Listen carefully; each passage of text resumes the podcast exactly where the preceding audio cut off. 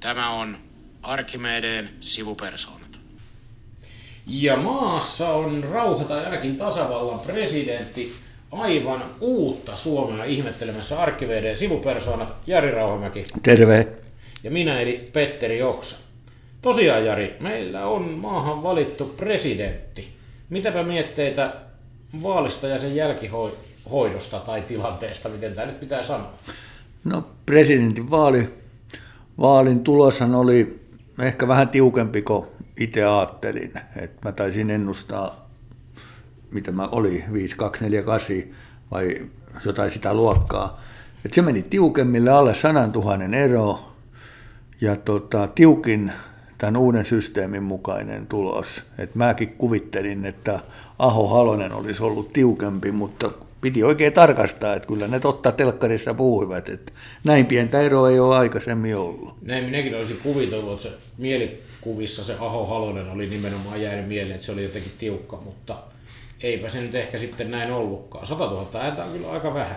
On se tämmöisessä vaalissa, missä noin paljon vaan kahta ehdokasta äänestetään. Ja, ja muutenhan se oli semmoinen, jotenkin mulle tuli siitä vaaliillas, kun sitä kattelin sitä tuloslähetystä, niin vähän semmoinen olo, että onpas lepposat vaalit. On, mutta kyllä on se, että kyllä päivänpolitiikalla olisi opittavaa presidentin vaaleista ja niiden käymisestä se niin kuin toisten kunnioittaminen näkyy ihan selvästi. Mutta ehkä siinä osin, me puhuttiin tästä joskus aikaisemminkin, mutta siihen oli yksi ulkomaalainen toimittaja kiinnittänyt nimenomaan huomiota, että Suomen presidentin vaaleissa vastustaja ei ollut ehdolla vaaleissa, vaan kaikkien ehdokkaiden vastustaja oli Venäjä. Joo, se oli hyvä huomio. Se oli minusta hyvin muotoiltu. Kyllä. Mikä vähän osittain purki tätä jännitettä pois. Ja sitten yksi, mikä kiinnitin huomiota, ja kaikkihan eivät siitä tietenkään tykänneet tuolla somemaailmassa, mutta musta jotenkin oli tyylikäs juttu se, että Stub kävi sitten Haaviston valvojaisissa se oli erinomaisen hieno juttu. Ja hän oli sopinut, että olisi myös toisinpäin tehty. Joo. Haavisto olisi mennyt Stupin valvojaisiin, jos olisi tullut niin kuin voittajana ulos. Joo, se oli jollakin tavalla niin kuin semmoinen. Sopi tuohon tämänkertaiseen presidentinvaaliin erinomaisen hyvin. Onko tällä mitään vaikutusta muuhun politiikkaan Suomessa? Puolueiden kannatukseen, harjoitettuun politiikkaan, jonkun puolueen mahdollisuuteen toimia? No sanoisin silleen, että hetkellisesti näkyy varmaan mielipidemittauksissa, jo, jo näkyy jo tuossa edellisessä, vähän aikaa. Se siinä on kantaa ehkä kolme-neljä kuukautta, sanotaan nyt kevään, kevään mitaan, mutta sitten itse politiikkaa, niin pakko sanoa, että mahtaakohan se kauheasti vaikuttaa. Niin olisiko, nyt varmaan voisi ajatella, että kokoomus saa vähän nostetta tästä lopusta ja muiden mahdolliset nosteet ehkä rupeaa jo liukeneen pois. Kyllä minulla vähän tämmöinen käsitys on, että vähän aikaa se kokoomusta nostaa ja, ja sitten, niin kuin, sitten kun mennään tähän niin kuin arkipolitiikan tekemiseen, niin se sieltä sitten liukenee. Joo, vähän tätä vaikea vielä muistaa tätä vaalin tulosta. Mä nyt vähän aikaa mennä jo ruveta huutamaan eilen illalla uutisia kattoissa, niin kun siellä uutisten alaplanssissa kulki, että Stup eroaa kokoomuksesta. Että mitä ihmettä nyt tapahtuu? Ennen kuin muistin, että tämähän on presidentin norm, että sehän on valittu presidentiksi, tämä on niin sanotusti normaaleja kuvioita. Näin yleensä tapahtuu, tai aina tapahtuu. Että... Mites tota, vähän joku lämmitteli tätä puhetta kokoomuksen ulkopoliittisesta värisuorasta. Onko semmoisella enää merkitystä tämän päivän Suomessa? Et nyt on ulkoministeri, pääministeri, presidentti saman puolueen taustoilla. Mutta niinhän se on joskus aikaisemminkin ollut ja jotenkin se on, en mä tiedä, mä itse vähän ajattelen, että se on vähän semmoista ehkä vähän vanhanaikaista ajattelua. Niin muistan silloin, kun viimeksi on Demareilla ollut tainnut olla tämmöinen tilanne, niin silloin kyllä jossain vaiheessa tätä keskustelua käytiin aika isoillakin kirjaimilla, että kuinka vaarallista tämä on Suomen ulkopoliittisen linjan takia. Sen takia mä olin ainakin vähän ilahtunut, että tämä ei kyllä nyt mitenkään ottanut tulta. Ei, ei ottanut ja hyvä niin, että toi jotenkin, ehkä toi myös tuo ulkopolitiikka ja sen hoitaminen ja, ja maailma on muuttunut sillä tavalla, että, että se niin käytännön politiikan tekemiseen se värisuora, niin mahtaako se nyt kauheasti näkyä? Niin ei siis ehdottoman hyvä asia on se, että presidentin ja pääministerin välit on hyvät ja luottamukselliset, mikä näyttäisi nyt toteutuvan. Että kyllä ulkopolitiikka on liian tärkeää jätettäväksi niin kuin sitten semmoisen jännitteisten välien. Kyllä. Mitä mieltä sä olit siitä analyysistä, mitä ainakin muutamassakin lehdessä oli, että tämä Stupin valinta nyt sementoi Petteri Orpon aseman kokoomuksen puheenjohtajana. Nyt haastajat joutuu ottaa askeleita taaksepäin. Mm, hieman pistäisin tämän, varustaisin semmoisella ainakin pikkasella kysymysmerkillä. Ja kun mulla oli ihan sama ajatus, että totta kai nyt lyhyellä aikavälillä siis on hetken aikaa Orpolla on kilpi, josta kaikki kimpoaa ulos, mutta sanotaanko, että kuukauden päästä, jos vaikka sitten kannatuksessa tai jossain muussa tapahtuu, niin tämän tyyppinen suojaus on aika katoavaista. On ja sitten tota, pitää muistaa, että seuraava mittaus tässä mielessä niin on sitten jo kesällä on seuraavat vaalit tulossa ja siellä taas katsotaan, että mikä, mikä on tuota kunkin puheenjohtajan asema ja miltä puolueinen meno näyttää ja kannatus. Ja, ja, ja sitten kun kysymys on pääministeripuolueesta, niin, niin kyllä siinä mä luulen sitten myös ruvetaan arvioimaan tätä pääministeriä pääministerinä. Kyllä. Joo, se onkin mielenkiintoinen, että kun eurovaalit sitten tulee, että no sehän varmaan vahvistaa tai edelleen pitää kokoomuksen nostoja, koska pärjää niissä vaaleissa perinteisesti ja demarit ei saa oppositiopolitiikassa edelle kuntoon, kun nyt tuli turpaa niin, että soi ja eurovaaleissa demareille tulee aina aika perinteisesti turpaa. Joo, tämä on muuten, nyt mennään takaisin siihen presidentinvaalien tuota, jälkimainingeihin ja mitä, mitä tapahtuma, tulee tapahtumaan, niin tuota, kyllä yksi mielenkiintoinen, mielenkiintoinen asia on toi niin kuin SDP, no, suurimman oppositiopuolueen kannatus, että mitä siellä niin kuin, tässä presidentinvaalien jälkimainingissa tapahtuu.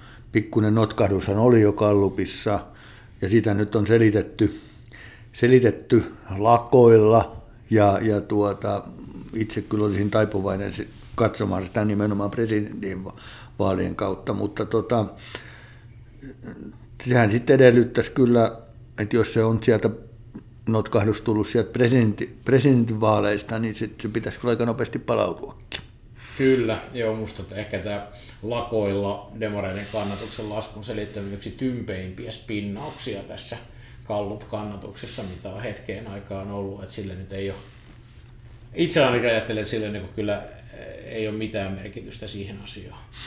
Joo, tai ainakin siis pienempi ei. kuin presidentin ei. vaaleilla. Että, että tota, kyllähän se näkyy myös sitten niin kuin tämä presidentinvaali asetelma siinä mielessä, että toinen oppositiopuolue keskusta, niin siellä oli sitten niin kuin plusmerkkiä, että nämä niin kuin jotenkin näyttäisi, että presidentin vaaleista nämä johtuisi, mutta tuota, niin kuin sanoin, näin itse olen taipuvainen ajattelemaan, mutta oliko se nyt kerta ensimmäinen, kun olisin väärässä, että on sitä nyt väärässä oltu ennenkin.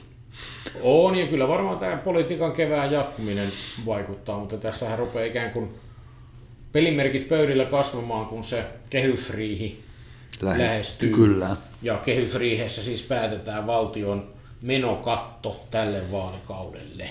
Kyllä. Ja sieltä sitten jokainen voi itse tykönään uumoilla, että mitäköhän sieltä sitten niin politiikan pöytään tulee. Niin, varsinkin jos nyt on sanottu, lukuja on vähän erilaisia, mutta että vähintään miljardi pitäisi löytää säästöjä tai lisätuloja, niin se on sen verran iso raha, että sitä ei valtion taloudessa ihan äkkiä helposti mistään oteta. Ei, miljardi on paljon rahaa, kun sitä rupeaa niin kuin budjetista katselemaan, että mistä sitä menoja saisi pois tai tuloja lisää, niin, niin se ei kyllä helpolla löydy.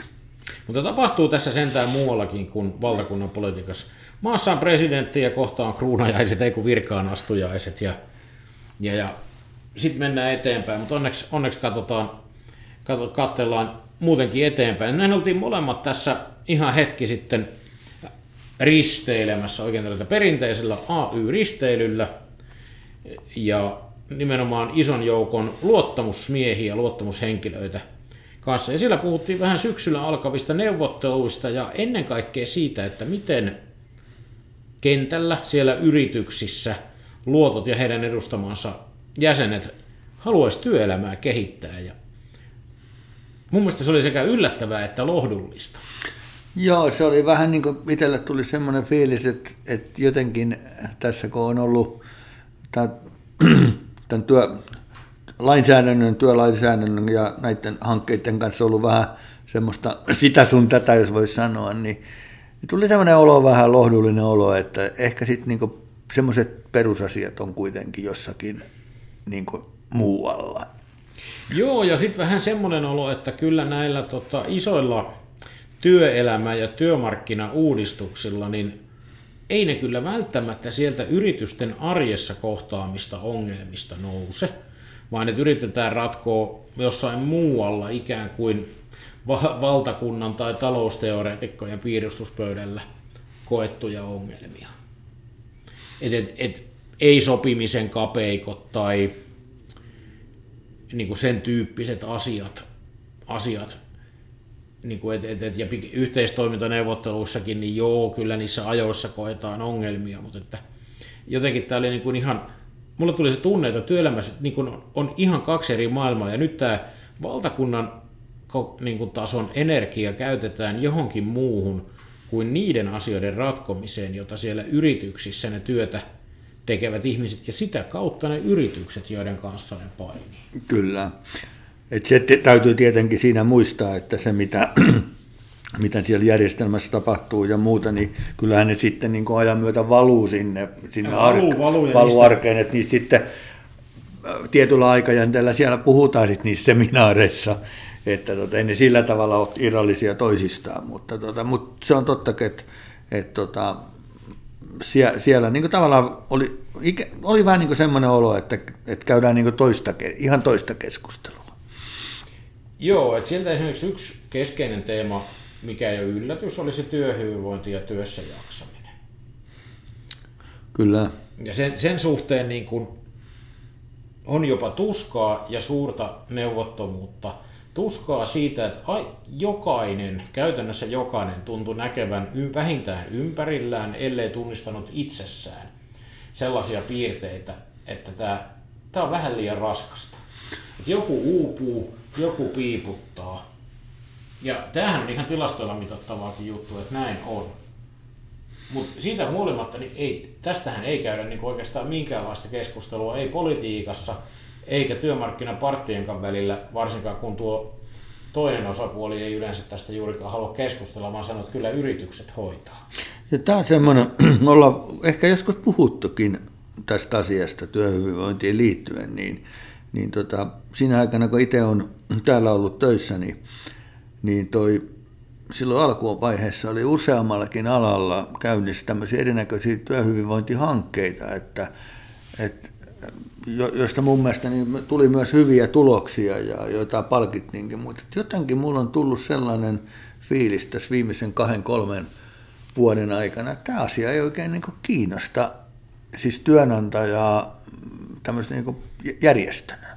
Niin, mä en tiedä, onko tämä niin liian vaikeaa ja on vaikea nähdä niin kuin suoria tuloksia samalla tavalla kuin vaikka nyt jostain rak- muusta rakenteellisesta uudistuksesta, mutta et, kyllähän ne hukatut voimavarat, jos ajattelee, että meillähän on mielenterveyskriisi mm. tässä maassa, ja ratkaisut on yhtä työpaikkaa ja ainakin yhtä, tai niin kuin ongelmat on yhtä työpaikkaa ainakin yhtä ihmistä isompia. Kyllä niiden ratkaisujenkin pitäisi olla. Kyllä. Et, et kun siellä sitä ryhmissä tehtiin, niin mä luulen, että se taisi tulla vähän niin kuin kaikilta. Kyllä. Tavalla tai toisella se asia. Joo, ja sitten siinä on niin kuin, sillä on niin kuin monta ulottuvuutta, että, että mennään sieltä, lähdetään siitä pienestä asiasta, että se on niin kuin yksilön, yksilölle aina iso niin kuin kriisi ja, ja muutos ja, ja toipuminen yleensä kestää pitkään ja, ja siitä kun mennään eteenpäin, niin, niin tota, siellä yritystasolla, mutta se on myös niin kuin tässä valtion taloudessa, niin se on iso, iso mittaluokan raha, taloudellinen kysymys, se työssä jaksaminen. Mm. Ja. Sitten huomasi, että, että vaikka jotkut asiat muuttuu, sanotaan, että työelämä muuttuu rajua kyytiin, niin jotkut ongelmat ei muuta, ja yksi niistä on matkustaminen. Kyllä. Että, että, että millä tavalla men, työmatkoja tehdään ja ennen kaikkea millä ajalla ja mitä niistä korvataan. Et musta tuntuu kyllä tosi hurjalta, että edelleen tässä maassa on isojakin työnantajia, jotka on aidosti sitä mieltä, että työmatka pitäisi tehdä omalla ajalla.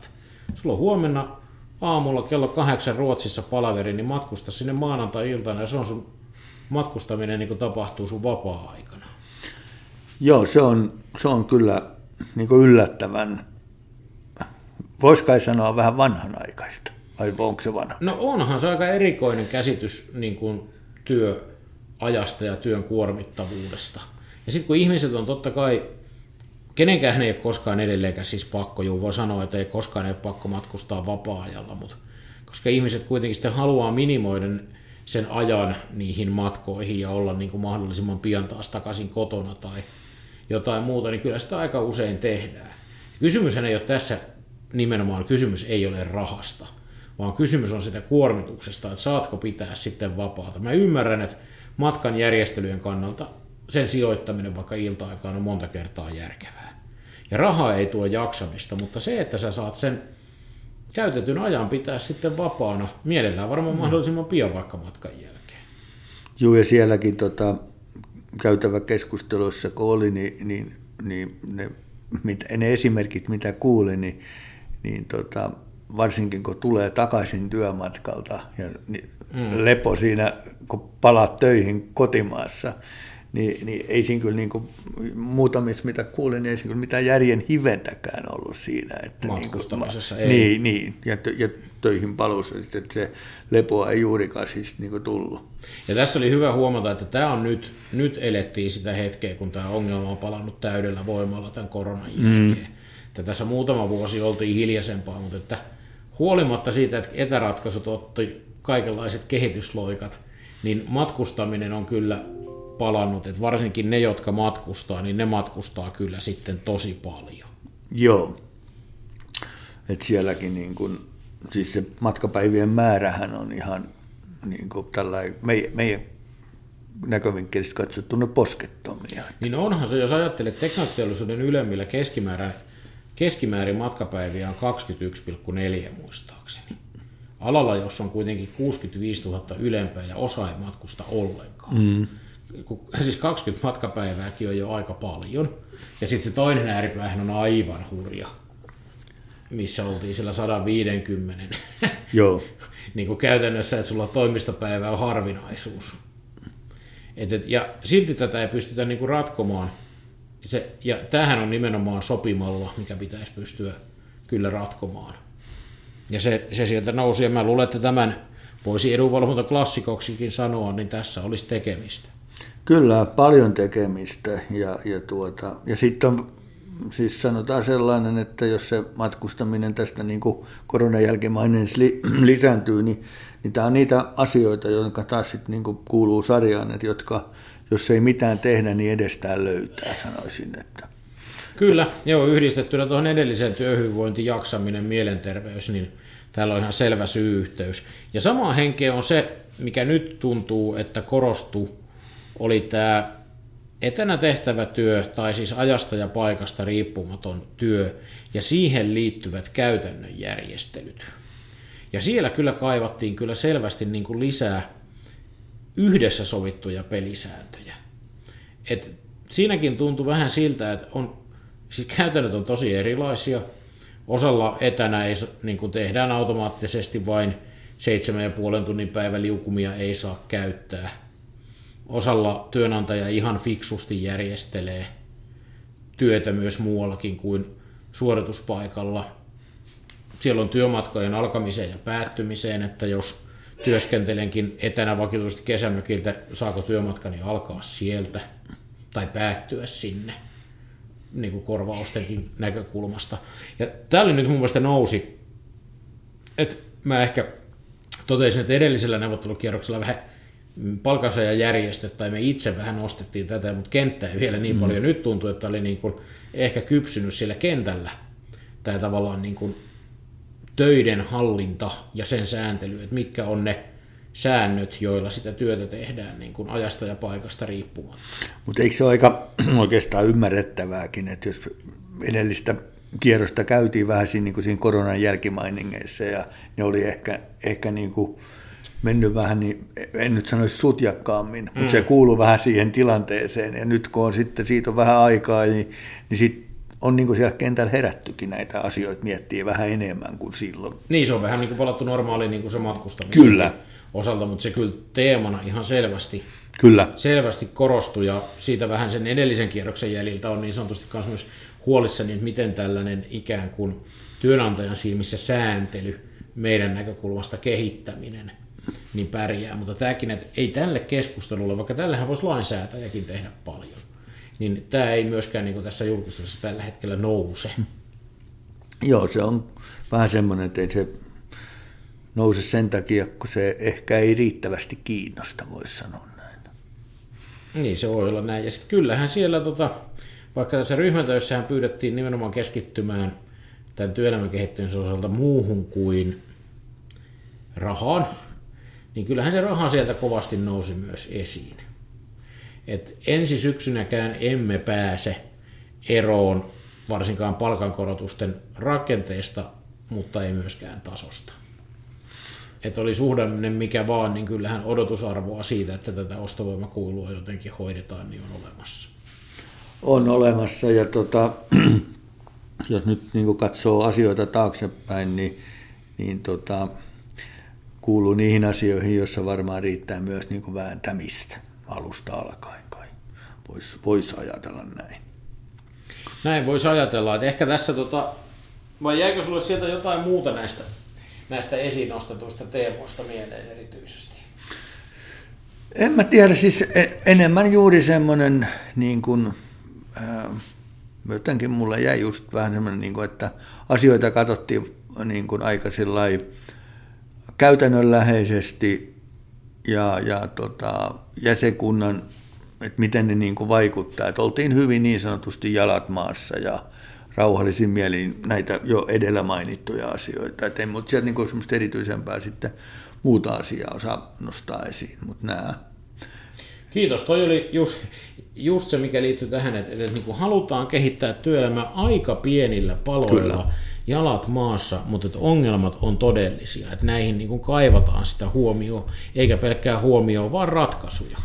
Siis sehän on ihan niin kuin selvä juttu, että kyllä se ihminen, jokainen ihminen itse, niin kyllä se on kiinnostunut siitä, paitsi niin kuin siitä omasta työstään, että miten sä pystyt sitä tekemään parhaalla mahdollisella tavalla ja, ja minkälaisia tuloksia sä saat, mutta myös se, että miten sä pärjäät siinä mm. työssä sillä tavalla, että, että, että sillä ei ole vaikutusta tar- ihan mahdottomasti niin kuin normaalielämään.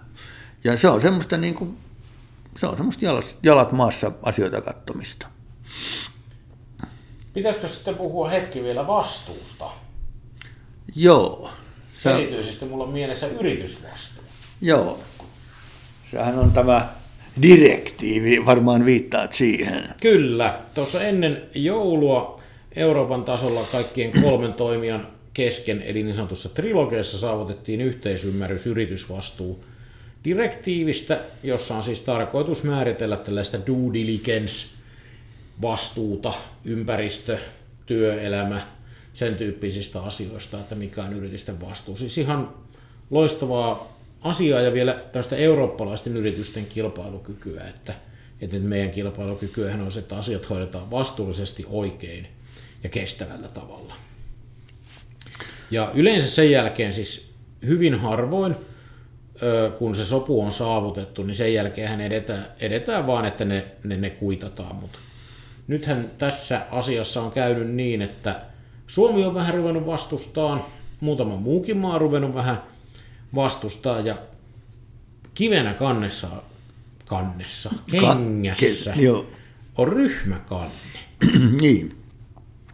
Joo, se ei tunnu nyt sitten niin kuin, tai sanotaan sillä, että se tuntuu olevan sellainen asia, että – kun se siellä nyt sitten on, niin, niin tota, se on syy siihen, että, että koko direktiivi sinällään hyväksi tunnustettu muuta, niin on joutunut tämmöiseen vastapuhuriin, voi kai voi sanoa, että ei olekaan enää niin hyvä. Niin, kyllä voidaan, siis nämähän on suoraan sanonut sekä valtiovalta että sitten elinkeinoelämän järjestö, että kyllä he tätä vastuuta kannattaa, mutta tämä ryhmäkanne on heille kyllä vaikea tai ei vaikea, mahdoton asia.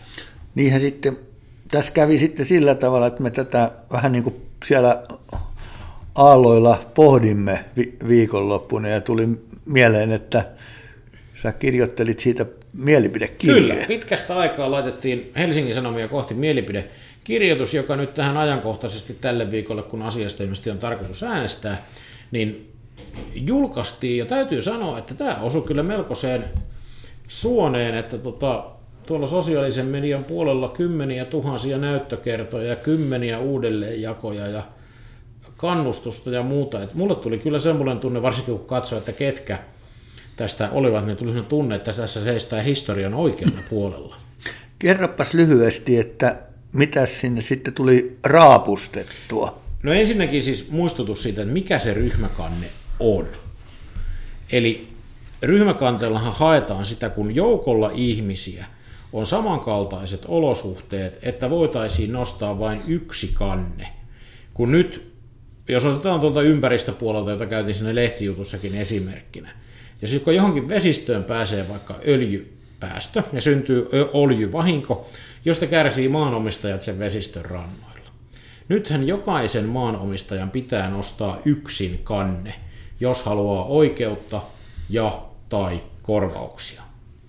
Ja näitähän voi toki niin kuin yhdistää ja ajaa yksi asianajaja tai yhdessä jutussa, mutta jokaisen täytyy nostaa oma kanne ja jokainen kantaa omat kuluriskinsä ja oikeuden hakemisenkin rima on aika korkealla, kun täytyy miettiä niitä kuluja.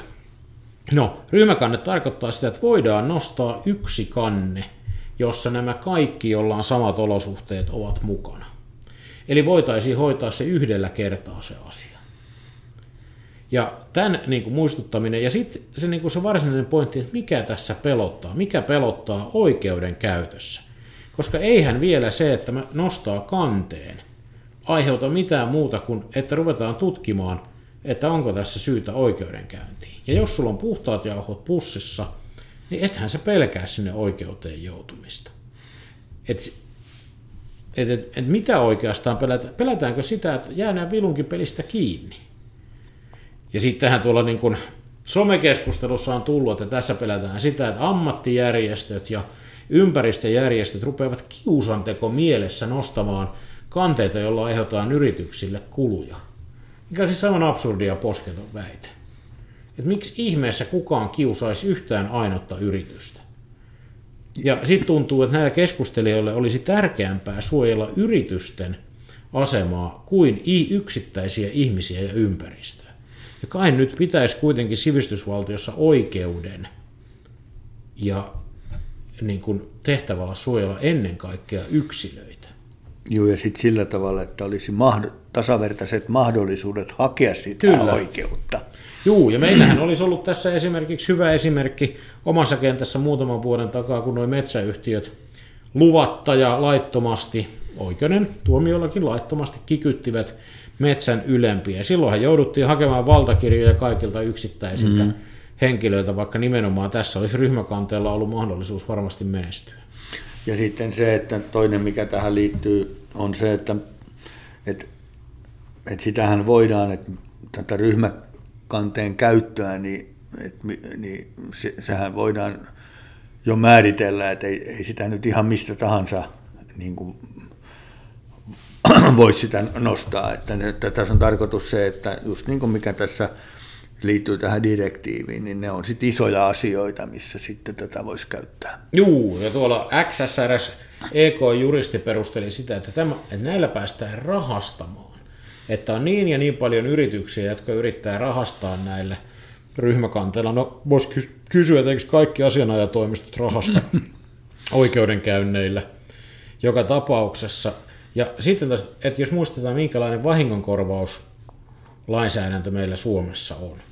Täällä voi saada korvausta vain aidoista syntyneistä vahingoista. Meillä ei ole tällaista poltiin suuni, saat miljoonan kivusta ja särystä amerikkalaista, niin ei niitä, ja käsittääkseni tämä on aika eurooppalainen tapa muutenkin, että ei tässä ole niin sellaista riskiä. Nyt täytyy sanoa, että on sellaisia pelkoja, jotka ei ole mitään todellisuuden kanssa tekemistä. Mä toivon totisesti, että tämä keskustelu jatkuu. Varmasti jatkuu, ja, ja tota, tähän voi sitten vielä todeta, että kyseinen ryhmä kanne, niin se on käytössä hyvinkin tämmöisissä länsimaissa ja sivistyneissä ja oikeudenkäytöltään hyvissä kivoissa maissa. Kyllä, ja Suomessakin kuluttaja-asioissa. Nimenomaan sekin pitää muistaa. Että Et ei se meille mitenkään sellainen vierasta ole. ei ole. Ja toivottavasti nyt tätä yritysvastuuta ei heiketetä tämän ryhmäkanteen tai oikeudenkäynnin pelossa sitten roskakoriin. Että muita asioita voidaan kyllä edistää, mutta tätäkään ei pitäisi pelätä. Näin on. Ehkä tämä jakso alkaa oleen tässä ja me katsotaan, että millä tavalla tämä kevät ei pelkästään kirkastu. Mä luulen, että tämä työmarkkina ja poliittisessa mielessä pikkuhiljaa lämpenee. Lämpenee ja sitten tota, varmasti käypi niin, että, että yksi asia menee ja toinen tulee tilalle. Näin tässä varmasti tulee, mutta näihin tunnelmiin. Näihin tunnelmiin. Kiitoksia. Moi moi.